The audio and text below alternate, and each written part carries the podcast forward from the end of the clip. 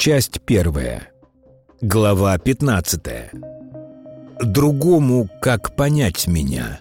Представление мышления и представление сознания. Как уже говорилось, другим мы можем выразить только то, что можем сами себе представить. Это означает, что возможность выражения полностью зависит от возможности представления того, что мы хотим сообщить другому человеку.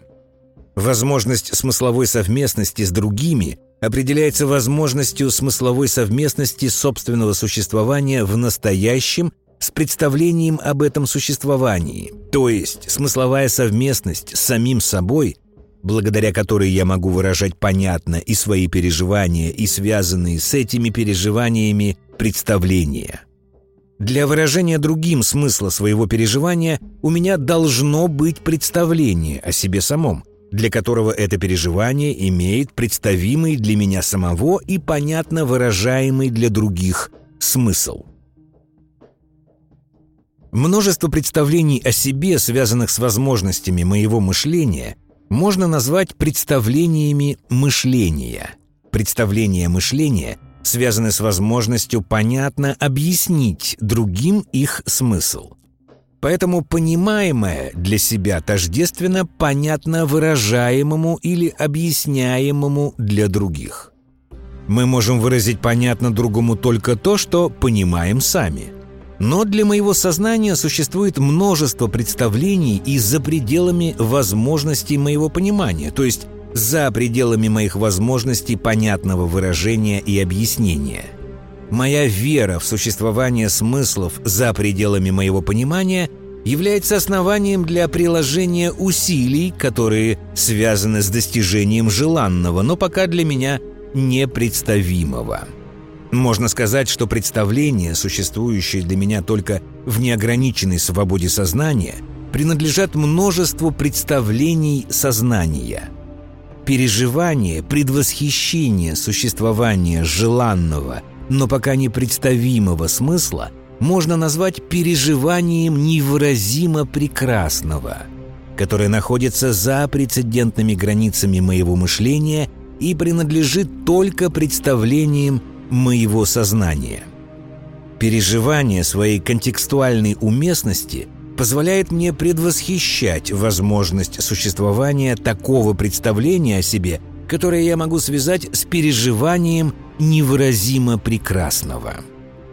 Это означает, что переживание невыразимо прекрасного – это переживание моего представления о себе, которое существует для меня только в неограниченной свободе представлений моего сознания, но не принадлежит представлениям моего мышления.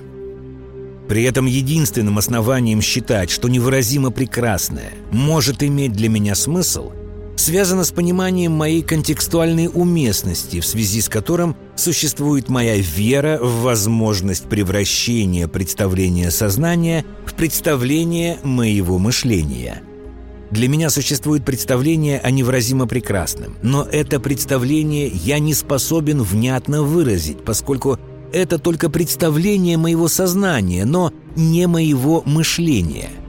Мое мышление связано со множеством представлений, и мое понимание, например, той же таблицы умножения, связано с представлением мышления о себе, для которого эта таблица существует и как представимая, и как выражаемая – Иначе говоря, для меня существует представление мышления о таком себе, для которого таблица умножения имеет смысл. Но если в моем сознании есть переживание желанного и прекрасного, которое невыразимо, то это означает, что для меня не существует представления мышления в связи с этим переживанием. То есть для меня не существует представления о себе – в связи с которым невыразимо прекрасное имеет смысл и для других. Кроме выражения своего восхищения невыразимо прекрасным представлением сознания, например, о том, что существует решение сложной для меня задачи, мне нечего сообщить другим. Неотразимая привлекательность этого переживания для меня и моя неспособность представить это переживание как представление мышления, то есть понятно другим выраженного смысла, создает для меня ситуацию желанной, но неразделенной смысловой совместности с другими, которую я вынужден переживать как одиночество. Причиной моего одиночества является предвосхищение радости от существования смысла решения задачи в представлении сознания, которое я не способен превратить в представление мышления – для меня доступно лишь переживание этого смысла.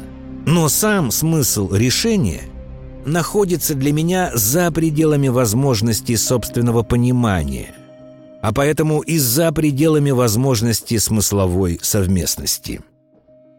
Творчество всегда оставляет создателя нового наедине с самим собой, потому что в его сознании нет ничего, кроме переживания невыразимо прекрасного – которое он не способен ни представить, ни выразить, ни объяснить.